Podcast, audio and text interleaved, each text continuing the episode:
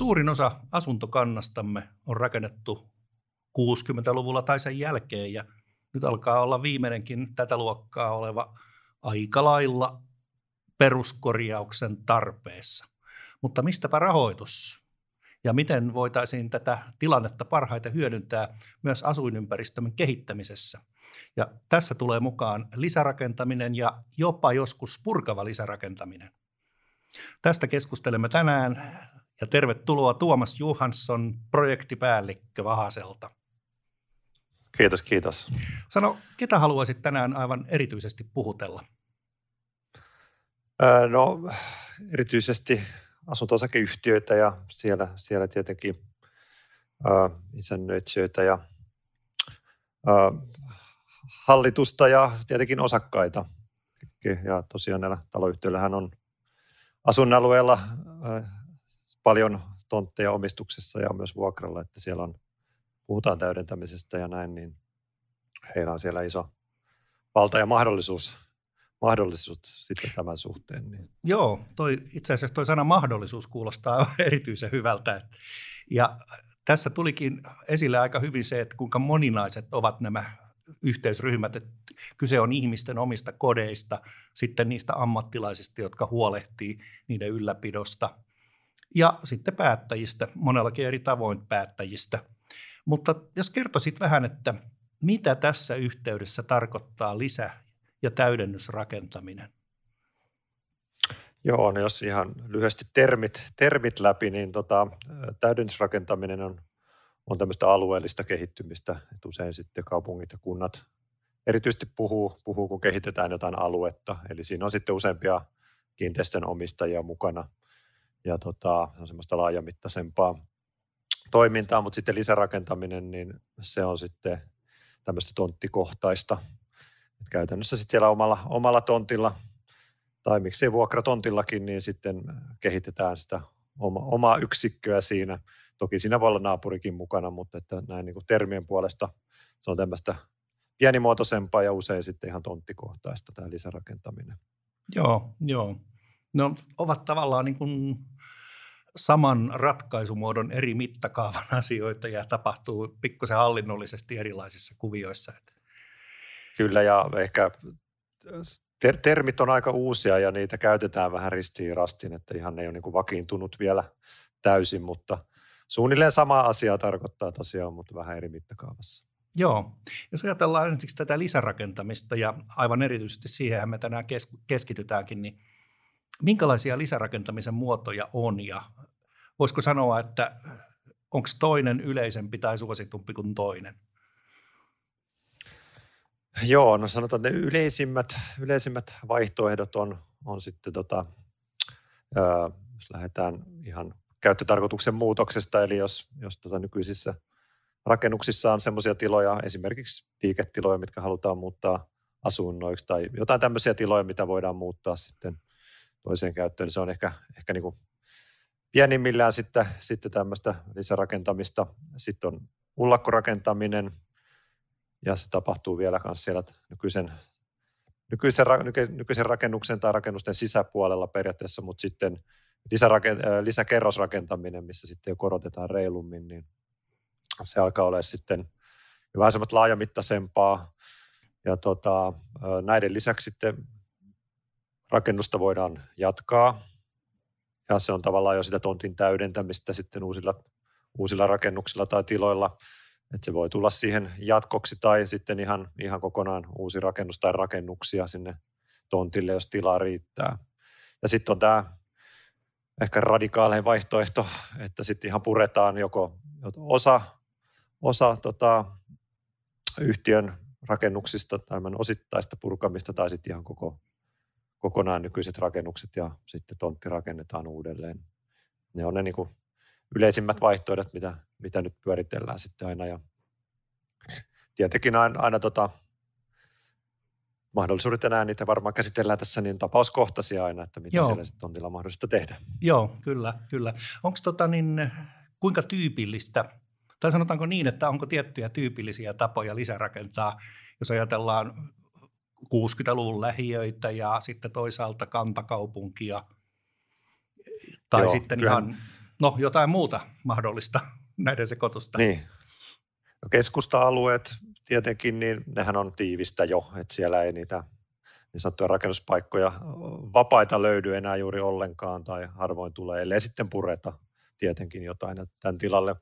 Että siellä se painottuu sitten ullakkorakentamiseen, erityisesti ehkä aikaisemmin nykyään sitten tämä tämmöinen niin lisäkerrosrakentaminen, niin se on lähinnä sitten keskusta-alueiden ja kantakaupungin alueella semmoista to, tota, lisärakentamista, mitä eniten tehdään. Sitten kun ruvetaan menee siitä ulospäin ja alkaa tontit tulee vähän väljempiä, ja, niin sitten siellä alkaa usein olla, olla sitä tilaa ehkä täydentää. Ja erityisesti sitten mennään näihin 60-70-luvun lähiöihin, niin niissä nehän on väljästi rakennettu ja ne siellä on, on sitä tilaa ihan eri lailla sitten näiden suhteen, että, että sitä, ja sitten, joo, no, mutta käytännössä, käytännössä näin, että joo. sanotaan vielä, että 60-70-luvulla niin kuin kaavoitettiin vielä aika, aika semmoista väli, väliää, ne tehokkuudet tonteilla ei ollut kauhean, kauhean niin kuin mittavia, ja sitten kun siitä mennään 80-luvulle 90, niin se rupeaa olemaan tiiviimpää rakennettu, että sitä tilaa ei enää niillä tonteilla ihan samalla lailla ole, että, että tota, pysäköintialueet, maanpäälliset, että nehän on niitä, niitä sitten, mitä on mahdollista, missä on sitä tilaa tavallaan rakentaa, jos se pysäköinti saadaan ratkaistua vai joo. Joo, aivan. Näin se, se niin kuin niin periaatetasolla, joo. Joo, aivan oikein. Niin, no, no siinä se oli. kyllä, aika hyvin. Tuota, itse asiassa mulle tuli jo tästä mieleen, että mä itse asun just tällaisella 60-luvun Arava-alueella, joka on väljästi rakennettu erittäin luonnontilainen. Ja muistelen tuossa vuoden 2017 lähiöfestiä, jossa molemmat olimme mukana, niin, niin tuota, just tämä luonnonmukaisuus ja väljyys niin koetaan suureksi arvoksi, jolloin tietysti tässä on aina riski, että sit se niin kuin meidän asuinympäristömme tärkein ja arvokkaimmaksi koettu asia, eli se väljyys, luonnonläheisyys, niin se hävitään. Niin tuota, millä lailla tällaista riskiä vastaan kamppaillaan? Se otetaan tämmöinen yksi esimerkki. Joo. Joo, puhutaan tosiaan lisärakentamista, niin aina se tarkoittaa muutosta. Eli tietenkin jos sitten korotetaan, niin silloin ne näkymät ei muutu. Ja tota, se on siinä mielessä niin kuin, tota, hyvä, hyvä ratkaisu ja pysäköintikin saadaan usein ratkaistua. Et se on tietenkin aika pieni mittakaavasta ja silloin, silloin nämä taloudelliset hyödytkin on usein vähän maltillisemmat. Uh, Mutta sitten kun mennään sinne tontille täydentämään, niin tosiaan se, se, muutos, se muutos on yleensä vähän isompi ja uh, siinä, siinä sitten tosiaan, ja se ei riippuen sitten aina tonteista harvoin on. Joskus on semmoisia tapauksia, että on se niin hyvä rakennuspaikka, että se ei tule kenenkään eteen, että se saadaan sinne tehtyä ja tavallaan suunnilleen piha-alueet pysyy, pysyy ennallaan, mutta heti kun se menee vähän, vähänkin laajemmaksi, niin kyllä se piha-aluekin muuttuu. Ja se on aina sitä tasapainoilua sitten juuri sen kanssa, että tota, mitkä, ne, mitkä ne hyödyt on siitä hankkeesta. Ja jokainen osakas sitten tietenkin sitä miettii, että sitä muutosta, että miten se vaikuttaa se omaan asumiseen ja arkeen ja mitkä ne tavallaan miinuspuoli on ja plussapuoli ja sitten, sitten niitä päätöksiä tehdään. Että se, on, se on kyllä niin kuin, kyllä näillä näkymillä on arvo, vaikka niitä ei nyt suoranaisesti omisteta, mutta se on ihan ymmärrettävää, että mitä pidempään siellä asu, asuu omassa kodissaan, niin se, se laajenee niistä omista seinistä seinistä pikkuhiljaa ulos ikkunasta ja, ne niin kuin, ja myös koko asuinalue tuntuu omalta ja ne tavallaan omistetaan, että sitten kun sinne tulee muutosta ja jotain aletaan puhumaan lisärakentamista ja on tulossa näkymät muuttumassa, niin kyllä se tota, herättää keskustelua ja siellä, siellä tota, on, on tunteet yleensä pelissä, kun itse Joo. asutaan. Joo, kyllä. Ja oikeastaan olin tähän vielä lisäämässä tätä yhtä esimerkkiä omasta asuinympäristöstä niin tuolla Pohjois-Tapiolassa, koska tuota, mun mielestä sillä seudulla niin on tehty aika onnistunutta lisärakentamista. Et just jos sanotaan hu- vähälle käytölle jääviä rakennuksia, esimerkiksi toimistorakennuksia tai tuotantoon liittyviä, niin – niitä on purettu ja rakennettu asuinrakennuksia tilalle, tai sitten joku pieni paikallispuoti, joka on itse asiassa kuihtunut tuossa joku viisi vuotta sitten, niin, niin sen tontille huomattiin, että okei, säilytetään nämä, nämä tota arkaadiaiheet, mutta rakennetaan tähän pari pientä palikkaa lisää, niin siihen ehkä voisi nousta taas uutta kaupallistakin toimintaa, että, että tavallaan niin kuin näiden hyötyjen ja, ja tota, sit, mistä joutuu luopumaan, niin niiden tasapainottelu niin näkyy siinä, että kuulostaa hyvin tutulta just mitä sanoit. Selvä juttu. Joo. No tota, tuossa sitten mainitsit myös pysäköintialueiden päälle rakentamisen yhtenä mahdollisuutena. Mutta tota, onko kuinka paljon toteutettu tällaisia? Eli onko niistä kokemuksia? No, no kyllähän niin kuin sanotaan, että voi sanoa, että no aina on jollain, jollain tasolla tehty. Sitten jos mennään taloyhtiöpuolelle, niin tietenkin se on, se on niin kuin, koko ilmiö, ilmiö, että taloyhtiöt rupeaa täydentämään, on hyvin, hyvinkin uusi. Että eihän näitä ole niin kuin kauhean pitkään vielä tehty. Että, että tota, kyllä niitä esimerkkejä on, ja nehän on hyvinkin sanotaan, otollisia paikkoja noin kaikin puolin, koska siinä ei yleensä sitten ne niin kuin viheralueet muutu, muutu, jos ne rakennetaan, mutta tietenkin se pysäköinnin, pysäköinti pitää nykyiset ja uudet sitten saada sijoitettua johonkin, ja se on aina sitten, se pysäköinti on se yksi, yksi oleellisin asia, kun näitä mietitään, että miten ne saadaan ratkaistua ja näin, että ne piha-alueet pysyy, pysyy viihtyisinä. Mutta kyllä niitä on to- toteutettu ja koko ajan toteutetaan ja, ja hyvin paljon selvitetään. Selvitetään, niin kuin taloyhtiöt haluaa selvittää nämä mahdollisuuksia näitä, että on, niin kuin, on tota, kyllä, kyllä kiinnostaa ihan, ihan niin kuin kaikkia tietää se oma, oma tilanne ja mahdollisuudet, että, että sitten voi, voi pohtia tarkemmin, että onko siinä mitään järkeä ja haluuko osakkaat sitten tosiaan lähteä näihin. Mutta kyllä niitä esimerkkejä, esimerkkejä on jo ja tulee koko ajan lisää. Joo. Onko muuten tuota pysäköinnistä, kun puhutaan, niin tänä päivänä keskustellaan samalla myös latauspaikoista.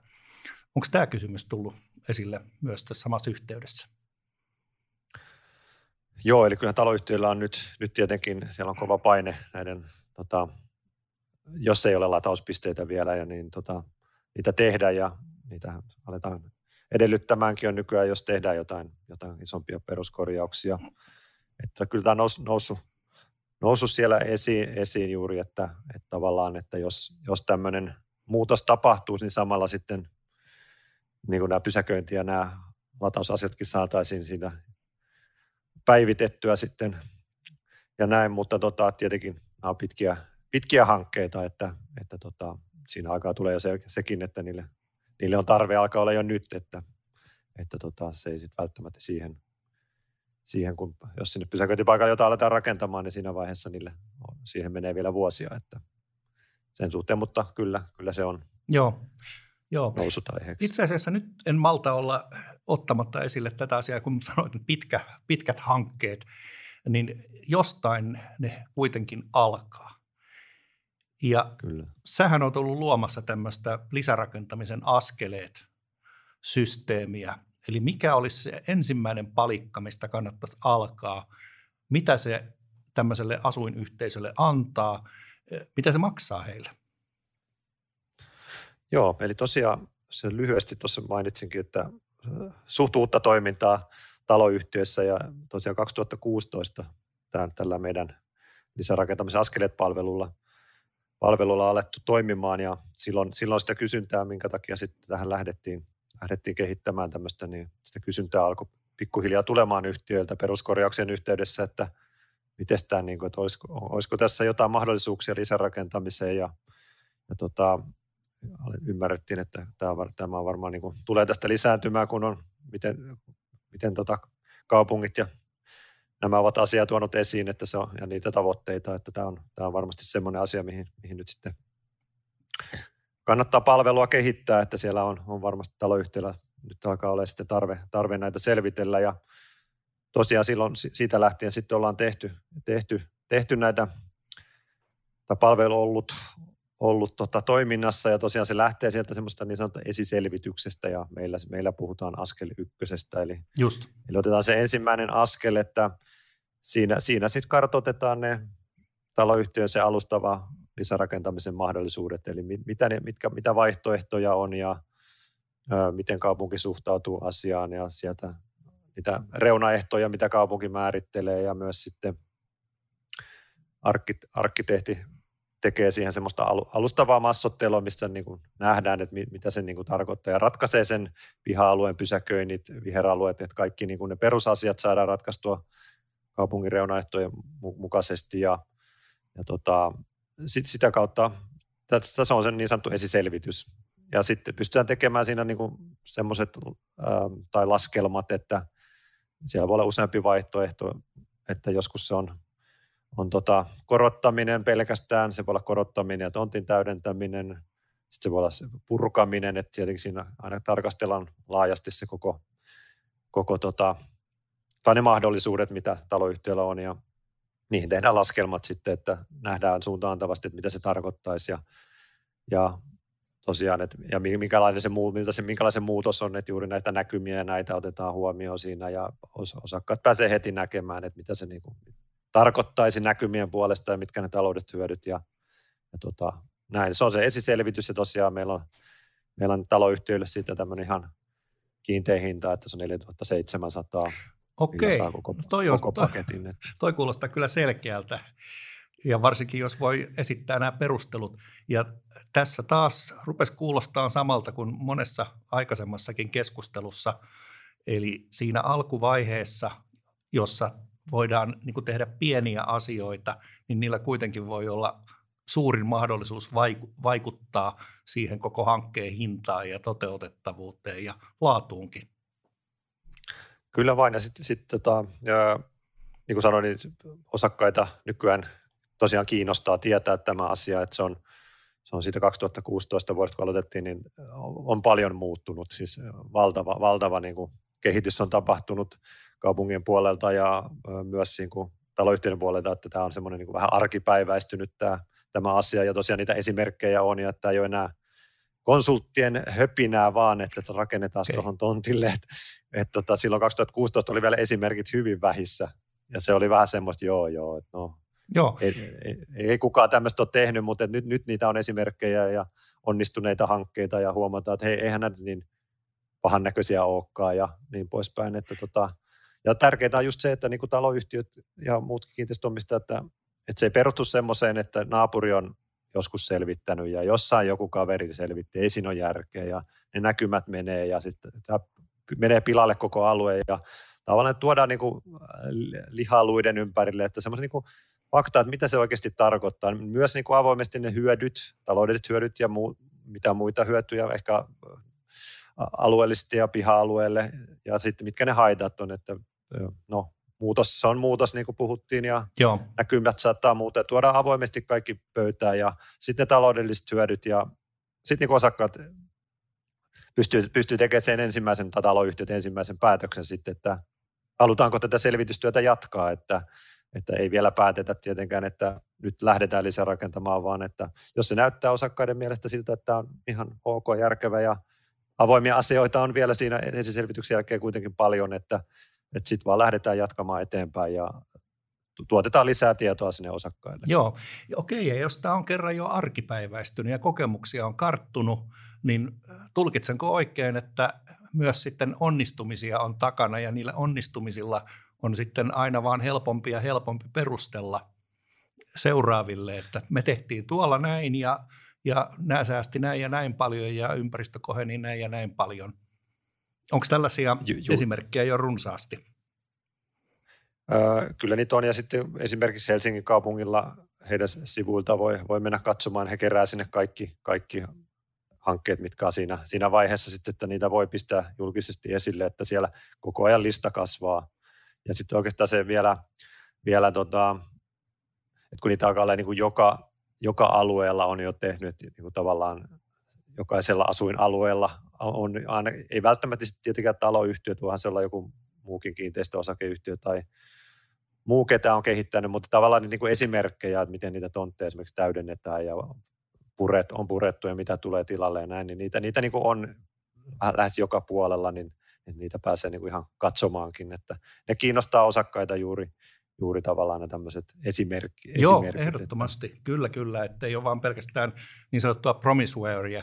Tuota, äh, nyt tuossa mainitsit, että tämä esiselvityspaketti, askel numero yksi for mankind, niin tuota, se on aika standardoitunut, mutta sitten nämä asiakkaat, tilaajat, asunto-osakeyhtiöt ja jne, niin ne taitaa olla aika monenlaisia ja monia erilaisia tilanteita, missä ne on. Miten näitä voisi kuvailla vähän, esimerkkitapauksia vähän eri laidoilta? Joo, Joo hy, hyvin erilaisia tilanteita. Se voisi oikeastaan lähteä siitä, siitä liikkeelle, että aina, että mikä se, mikä se taloyhtiön nykytilanne on. Eli, eli tota, mitä, onko korjauksia tehty tässä niin kuin historian aikana, vai onko, onko yleensä ne painottuu näihin peruskorjauksiin, että siellä ollaan juuri näissä 50 vuotta, 50 vuotta vanhoja rakennuksia ja siellä on ne putkiremontit tulossa ja saattaa olla juuri sitten julkisivut samaan aikaan ja näin, että ja siellä on niin kuin, ää, ne isot korjaustarpeet juuri edessä ja tulossa, niin sitten tota se hetki tulee, eli on, on niin tarve, tarvetta rahoitukselle, niin sitten lisärakentaminen on, on, se, on se yksi keino. Ja sitten jos se tilanne on, on se, että siellä on ne kaikki, kaikki tota, korjaukset tekemättä ja, ja sitten korjauskustannukset on, on niin kuin merkittävät ja sitten jos ollaan semmoisella sijainnilla, että, että tota siihen saataisiin rakennusoikeutta, niin tota, sittenhän se voi kääntyä siihen, että se purkaminen on se kaikista järkevin. Ja, ää, tosiaan joissain tapauksissa ihan Helsingissäkin ja näin, niin tota, on tilanteita, missä ne korjauskustannukset on taloyhtiöllä niin, niin merkittävät, että rahoitusta ei saada, että rahoituslaitokset ei ole valmiita lainottamaan joko ollenkaan tai sitten vaan pienen osan ja se on sitten hankala tilanne, että, että kun tota, ei, ei saada, vaikka haluttaisiin ehkä korjata, niin ei saada rahoitusta. Ja tällähän se ohjaa sitten tietenkin tähän pur, purkavaan. Ja tota, sitten se, siellä on, jos puhutaan purkausta vielä, niin hyvin erilaisia tilanteita yhtiöillä sitten, että tosiaan äh, ihan, ihan omasta kokemuksestakin, niin tota, yhdessä yhtiössä tosiaan oli, oli tämmöinen rivitaloyhtiö ja tota, pienehkö. Ja tota, siellä oli nämä peruskorjaukset tulossa ja sitten paljastui, paljastui vielä alapohjista vähän valesokkelit ja muut, muut niin ongelmat. Ja korjauskustannukset oli lähinnä sitten 2000 euroa huoneistoneliöitä kohden ja lainaa, ihan Helsingissä lainaa ei saatu ja pientalovaltainen alue, jolloin sitten siellä niin kuin oltiin vähän jumissa, että mitä me nyt tehdään, että eihän tähän nyt saa mitään niin kuin rakentaa ja näin. Ja heillä oli silloinen, silloinen isännöitsijä oli, oli kanssa, että ei tässä niin kuin lisärakentamisessa ole. Ja heille vaihtui isännöitsijä siinä ja uusi isännöitsijä otti vielä puheeksi niin lisärakentamista, että kannattaisi niin kuin se kortti katsoa, että eihän sitä tiedä. No sitten me tulimme, tuli, tulimme kehiin sitten siinä vaiheessa ja öö, sitten oltiin kuitenkin tota, tosiaan Helsingissä ja alue oli semmoinen, mihin yleiskaava olikin nyt ohjannut, että se on semmoista laajentuvaa tämmöistä aluekeskusaluetta, jolloin, jolloin yhtäkkiä käytiin kaupungin kanssa keskusteltiinkin tilanteessa, että kyllä tähän niin kuin voisi niin kuin neljäkerroksista tota, rakennusta ja jopa viisi tehdä, että tämä yleiskaava ohjaa, vaikka ollaan pientalovaltuisella alueella, että alue on muuttumassa ja yhtäkkiä sitten tilanne muuttukin semmoisesta aika ahdingosta niin tota, päinvastaiseksi, eli, eli neljöitä saatiin paljon ja, ja tota, tosiaan tulo, tulo, tulotkin kääntyivät sitten ihan toistepäin, eli, eli reilusti yli markkinahintaa oltaisiin saatamassa, saamassa sitten siitä, että nykyiset rakennukset puretaan ja tontti rakennetaan uudelleen ja tämä, tämähän kääntyy sitten hyvin, hy, hyvin tämä hanke, mutta tota, että tämmöisiä niin kuin hyvin erilaisia tilanteita ja sitten vastaavasti on, on esimerkkejä itsellänikin, missä, missä sitten ää, ihan vastaava tilanne, mutta sitten ei saada sitä rakennusoikeutta, jolloin ollaan niin kuin aika jumissa yhtiössä, että ei oikein pystytä peruskorjaamaan, purkamisesta ei saada niin kuin oikein järkeviä tuloja ja sitten tietenkin on oletettu, että, että niin kuin asunnot olisi, olisi, olisi niin kuin jonkin arvoisia, mutta sit päätöksenteko on erittäin hankalaa sitten, niin kuin, että miten edetään. Ja, että hyvin erityyppisiä tyyppisiä. Että, ja ne, niin kuin ehkä tuosta tuli esiin, niin itsekin olen painottanut, että aina kannattaa se selvittää se aluksi se tilanne, että vaikka vaikka on olettu, oletuksia, että ollaan pientalovaltaisella, että ei tähän mitään saa ja usein se voi niin ollakin, mutta että siellä voi olla jotain yllättävää, mikä sitten kääntää sen kuitenkin positiiviseksi, positiiviseksi tai ainakin hieman paremmaksi kuin olet, oletettu, niin että selvittää, selvittää niitä sitten vaan aluksi. Joo, kyllä. Se, aluksi, joo, mä, voisin myös kuvitella, että, että kun aloittaa se keskusteluyhteyden riittävän aikaisin, kuitenkin sekä siellä tontin sisällä että sitten ympäristössä, kaupungin sidosryhmissä jne, niin, niin siellä kuitenkin tarvitaan sitä kalenteriaikaakin, että ajatukset imeytyy ja niitä ehtii vähän miettiä. Ja tuli muuten mieleen, niin voisin kuvitella, että kasvukeskuksissa niin näissä alueissa on aikamoinen niin kuin tämmöinen sisäinen kasvupotentiaali.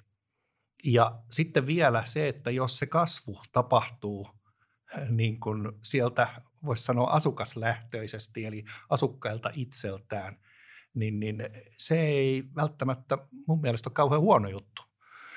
Sen sijaan, että käsketään kaavoittaja, että kaavoittaja käskee, että nyt tuolla tuota niin tehdään torneja tonne noin ja sillä selvä. niin, kyllä, kyllä.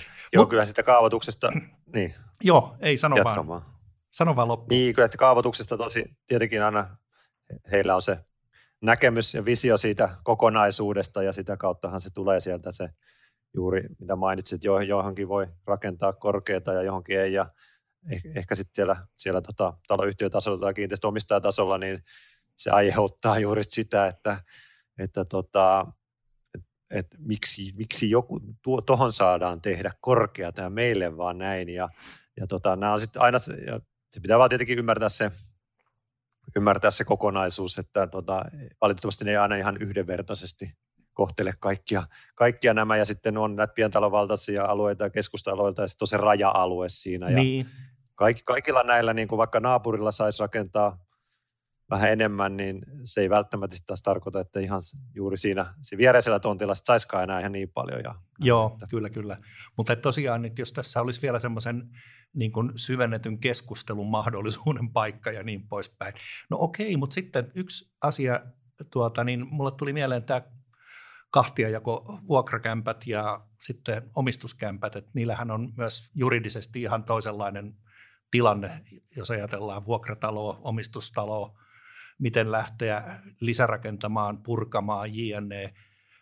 Halusitko se tätä selostaa jollain tavoin? Joo, joo. eli sitten jos on vuokra, vuokrataloyhtiö, niin siellähän on yleensä sitten yksi taho päättämässä asioista ja silloin mennään niin kuin aika lailla talous edellä, tekni, tekniikka ja talous edellä, että mikä on niin kuin järkevää niin kuin taloudellisesti tehdä. Ja siinä tietenkin, kyllähän nykypäivänä, niin kyllähän ne vuokralaisetkin on, eli on tärkeää, että, että tota, kyllä heitä kuunnellaan ja otetaan tietenkin huomioon juuri myös, myös sitä, että mitä niin kuin vuokralaiset haluaa siltä asumiselta, että jos on vanha rakennus ja noin, niin vaikka sitä peruskorjataan, niin ei se ehkä ole semmoinen, että se täyttää semmoisia vuokralaisten – nykypäivän niin kuin vaatimuksia näin, että totta kai niin kuin vuokralaiset on tärkeää ja mukana aina sitten, sitten tavallaan siinä, siinä tota prosessissa, kun tehdään niitä päätöksiä, mutta se on, se on niin kuin selkeä, mutta sitten kun mennään ihan niin kuin asunto-osakeyhtiöön, niin siellä niin kuin tiedämme, niin omistajuus on hajautunut ja ehkä se, se sitten vielä rupeaa korostumaan, että se on vielä sanotaan suht selkeä, että jos siellä on vain asuntoja.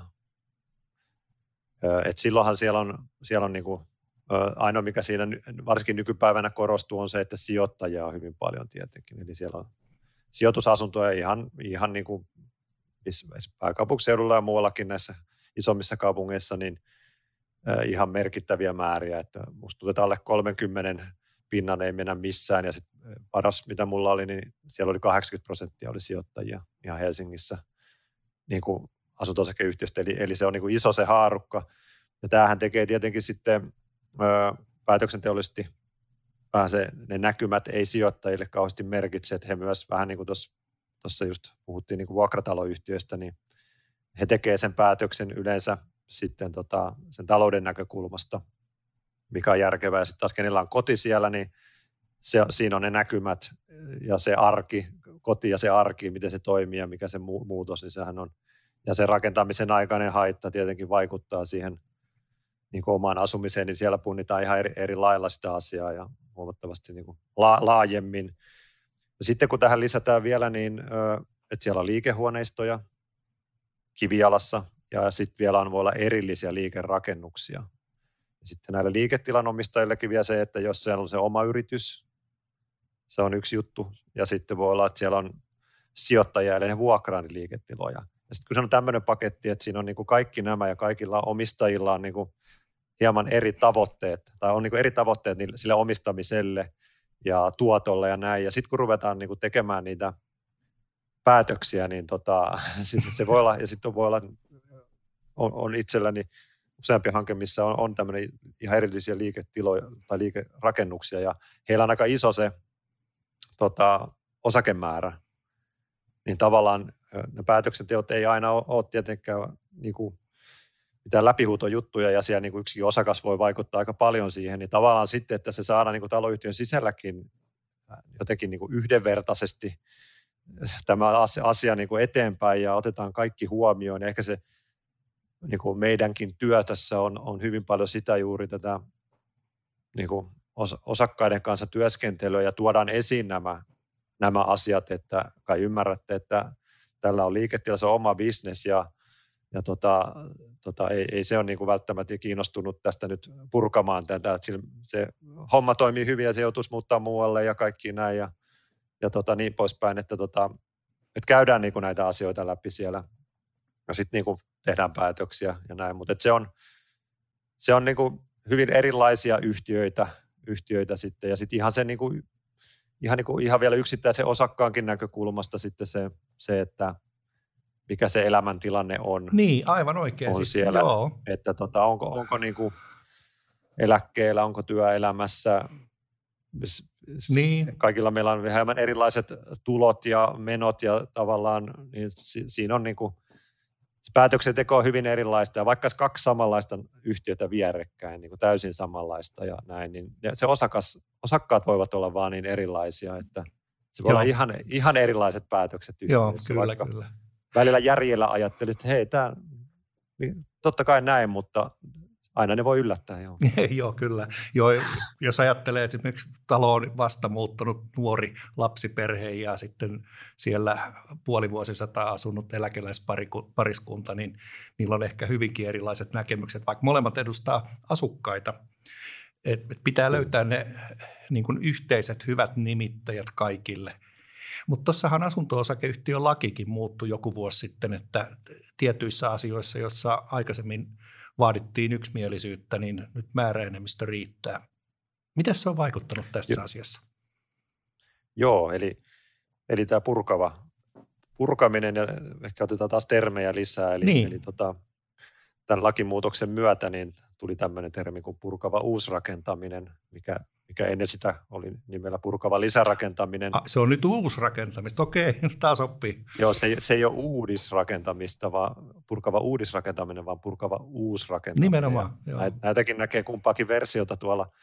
Mutta tota, se oikeastaan viittaa suoraan yhteen, yhteen lakipykälään, mutta tämä, tämä lakimuutos, mikä silloin ensimmäinen 2019 tuli voimaan, niin se tosiaan ää, kohdistui tähän, tähän purka, purkavaan purkamiseen ja osittain purkamiseen ja sitä ennen oli vaatimuksena kaikkien suostumus. Eli jokainen osaka, ei yhtiökokouspäätös, vaan kaikki osakkaat suostuu sitten tähän purkamiseen. Ja sehän on, niin kuin tässä just käytiin vähän tätä osakaskuntaa läpi ja, ja näin, että se ei, ei ole, mitä isommaksi yhtiö menee vielä, niin sitä niin kuin oletettavampaa on, että kyllä siellä varmasti joitain on, ketkä ei tästä – tästä välttämättä innostu ja, ja tästä tietenkin vielä, vielä tietenkin vaikuttaa sitten se, että jos puhutaan purkamista, että jos ne taloudelliset hyödyt ovat niin kuin todella hyvät, niin yleensä päätöksenteko on helpompaa, mutta, mutta sitten se, että jos ne hyödyt alkaa tippua, ne ei olekaan niin hyvät, niin kyllä se, sieltä tulee ne muut asumisen arvot esiin ja viihdytään alueella ja näin, niin tota, ei, ei haluta muutosta ja näin, niin se vaikuttaa. Mutta tämä lakimuutos nyt mahdollistaa sit minimi, minimivaatimuksena on neljä viidesosan määräenemmistö yhtiökokouksessa olevista äänistä. Eli se sitten tavallaan mahdollistaa sen, että tota, ihan yks, yksittäinen tai yksittäiset osakkaat ei välttämättä pysty tekemään riippuen, riippuen siis puhutaan osake, osakkeista, niin, niin jos siellä on jollain osakkaalla voi olla, tiedän itsekin muutama hankkeen, missä oli liiketiloja, heillä oli yli 20 prosentin enemmistö osakkaista, eli siinäkin tapauksessa tämä liike, liiketilan omistajalla oli mahdollisuus halutessaan estää hanke, että se pitää ottaa huomioon. Mutta joka tapauksessa se, se on niin kuin mahdollista nyt, nyt sitten tehdä päätös ilman, ilman, että nyt ihan kaikki, kaikki olisi samaa mieltä. Ja tässä on myös hyvä huomioida se, että joskus, joskus on siis ihan tilanteita, että voi olla hyvin vaikea tavoittaa osakkaita. Meillä itse peruskorjauksen yhteydessä tiedän, että on esimerkiksi putkiremontteja tehty niin, että missään vaiheessa koko hanketta joku osakas ei ole, että siellä vuokralaisia asuu ja itse omistaja ei ollut missään vaiheessa mitenkään tekemistä koko hankkeen kanssa. Sitten siellä ei niin näkynyt eikä kuulunut mitään, sitten se on tehty, tehty vaan se putkiremontti ja kaikki ja tilanne jatkuu. Mutta tavallaan, että jos ei tavoiteta vaikka jotain osakasta, niin, niin se voi niin kuin estää myös, myös sitten tämmöisen. Mutta että se, se, on tosiaan, tosiaan nyt sitten helpottunut ja se on vaikuttanut nyt tähän purkamisen osalta, että me ennen sitäkin ö, tietenkin tehtiin esiselvityksiä, otettiin, otettiin siinä kantaa näihin, mutta se yleensä, yleensä niin kuin tyssäs siihen, että siellä todettiin, että no, et, siellä on joku, joku osakas, ketä ei tule, niin kuin, ei tule tota hyväksymään tätä, että se on niin kuin vain kuolleen ruumiini yli ilmassu asian ja sitten niin ei haluttu lähteä viemään eteenpäin, koska tuntuu, että se rahan hukkaa. Et ei, ei me saada kaikkien suostumusta mitenkään, että annetaan olla. Mutta tämä lakimuutos, kun se rupesi lähenee ja se selkisi, että se niin on, on nyt tulossa, niin sitten siellä alkoi olla jo vähän semmoista, että sitä odoteltiin yhtiöissä, joissain yhtiöissä ja sitten kun tuli voimaan, niin sitten sit, niin sit näitä alettiin selvittämään ja sit, sit, nyt, nyt niitä etenee, koska, koska tota, tiedostetaan, että se on mahdollista, mahdollista tehdä se päätös, että, että se ei ole niin, kuin niin tiukka se vaatimus. Mutta mä haluan vielä korostaa sitä, että edelleen mitä meillä on nyt tuossa menossa noita, niin tulossa paljon useampia, niin kyllä niissä pyritään saamaan kaikkien suostumus. Että se on se lähtökohta. Ja helpoin, helpoin ja selkein tapa, että kaikki suostuu siihen. Ja sitten jos se ei onnistu, niin sitten katsotaan, että mikä se tilanne on ja sitten on mahdollisuus käyttää näitä muita, muita keinoja. Mutta pyritään siihen niin kuin yhteisymmärrykseen. No se, se kuulostaa hyvältä sanalta tässä yhteydessä, tässäkin. Kyllä. kyllä. Joo. Joo. Hei, nyt jos luodaan vähän katsetta tulevaisuuteen, niin miten tämä toiminta voisi vielä entisestään kehittyä? Tai jos sä haluaisit pitää tämmöisen myyntipuheen nyt jollekin tulevalle asiakkaalle ja luoda vähän visioita tulevaisuuteen, niin mitä sanoisit? No ehkä, ehkä sitten lähtisi siitä, että tämän niin kuin lisärakentamisen suhteen, niin ensinnäkin, että lähdetään niin kuin hyvissä ajoin liikkeelle. Eli, eli puhuttiin tästä esiselvityksestä ja näin, niin tota, että hyvissä ajoin, kun tiedetään, että sieltä on tulossa niitä peruskorjauksia tai jotain vastaavaa, niin tota, lähdetään ajoissa liikkeelle. Että tota, sitten kun, meillä on, sit kun yhtiöllä on tiedossa se potentiaali, mitä, mitä on, on yhtiössä, yhtiössä niin kuin lisärakentaa tai, tai mikä se yhtiön tilanne, että onko se purkaminen järkevän tavalla. Kun nämä on selvillä, niin sitten, sitten on niin kuin helppo edetä siitä, että no varmaan se ensimmäinen päätös sitten on, että puretaanko vai, vai, vai ei, ja sitten, että mitä mahdollisuuksia täydentää ja miten me saadaan rahoitusta peruskorjaukseen. Eli, eli niin kuin ajoissa liikkeelle. Se on oikeastaan se semmoinen, mikä, että nyt, nykyään jo hyvin, hyvin, hyvissä ajan olla, mutta ei, ei aina, ja usein sitten ne peruskorjaukset on niin kuin siinä ovella, että pitäisi tehdä ne ja sitten se, sit se otetaan esiin. Ja, ja tosiaan nämä, nämä vie aikaa. Tämmöinen esiselvitys nyt ei, ei sinänsä se, se pystytä tekemään ihan kolmen kuukauden sisään. Se, se, se tulee no, sinänsä nopeasti, mutta sitten kun niitä ruvetaan viemään eteenpäin siitä, niin siellä tulee sitä osakasyhteistyötä, mitä tässä on puhuttu, mikä on tärkeää hyvin paljon ja asioita selvitetään askel askeleelta sitä eteenpäin. Sitä tietoa tulee koko, koko ajan lisää ja öö, sitä jaetaan osakkaille myös sieltä osakkailta poimitaan tietoa, että puhutaan, että siellä on osakaskyselyitä ja muita näitä tapahtumia, että se on niin kuin vuorovaikutteista, että kuunnellaan osakkaita ja heidän toiveita ja, ja tota, se on tärkeää. tärkeää. Ja nä, tämä, niin kuin, kun pikkuhiljaa mennään sinne lopulliseen päätöksentekoon sitten, niin kun sitä tietoa tulee tasaisesti, sitä kerätään prosessoimaan siellä osakkaat ja näin, ja ne, kaikki, kaikki me tiedämme, että tämmöisiä isoja päätöksiä niitä ei niin kuin liian nopeasti ole hyvä, hyvä niin kuin runtata eteenpäin, että, että tota, sitä asiaa ei ole niin kuin sisäistetty ymmärretty ja usein sit se, se ei ole ainakin semmoinen turvallinen vaihtoehto sit tehdä päätös, jos ei niin kuin niin. Osa, oikein ole ymmärrystä, mutta et mennään, mennään riittävän hitaasti eteenpäin ja tämä edellyttää sitten tosiaan, että ollaan niin kuin hyvissä ajoin ja, ja tota, sitten pystytään tekemään niitä päätöksiä sitten turvallisesti ja riittävän tiedon valossa. Ja sitten vielä huomioon, että yleensä nämä edellyttää niitä asemakaavamuutoksia, nämä hankkeet, niin, niin siinä on sitten vielä useampi vuosi, vuosi eteenpäin, että ennen kuin, ennen kuin se ennen kuin se niin sanottu kauppa tapahtuu tai miten se on sovittukaan, että sitten jos raha liikkuu, eli tota, tämä vaatii myös ennakointia niiden peruskorjauksia ja muiden kanssa, jos niitä halutaan rahoittaa, että, että tota, ne saadaan sitten kohdistettua. Siellä on tiettyjä veroseuraamuksia, mitkä, mitkä sitten on aina hyvä huomioida myös, että, että tota, ollaan, ollaan niin kuin, ei semmoisia tule, mutta tota, siinä var, varmaan se niin kuin ajoissa liikkeelle ja, ja tota, ää, kokemuksesta voin sanoa, että osakkaat arvostaa semmoista selkeää etenemistapaa ja myös ne kaikki osapuolet. Että osapuolinahan on tietenkin niin kuin taloyhtiössä on sitten, siellä on hallitus, ketä valmistelee ja selvittelee ja isännöitsee ja sitten on osakkaat. Sitten on niin kuin tämmöisessä lisärakennushankkeessa kaupunki on se yksi osapuoli ja sitten sinne tulee mukaan, mukaan tässä, tässä sitten yhteistyökumppaneita muita, eli, eli näitä rakennusoikeuden ostajia, ketä kilpailutetaan ja neuvotellaan ja yhdessä kehitetään vielä. Ennen, ennen sitä lopullista päätöksentekoa, niin, niin tavallaan, että se on kaikille osapuolille, ketä tässä on, niin selkeä se etenemistapa, että nyt, nyt seuraavaksi tehdään näin ja sitten tuotetaan tietoa. Se rauhoittaa sen tilanteen taloyhtiössä, tiedetään, että nyt, nyt ei tarvitse vielä päättää, et usein pelätään, että kun aletaan puhua eka, ekan kerran yhtiökokouksessa, että tehdäänkö lisärakentamisen selvitys, niin sit, että jos mä nyt äänestän kyllä, niin sitten se tulee. Että tavallaan, että se niin kuin nähdään alusta asti, että nyt tehdään esiselvitys ja sitten päätetään, jatketaanko selvittelyä ja sitten tulee tietoa ja täällä sitten tehdään se päätös, kun teillä on se tieto.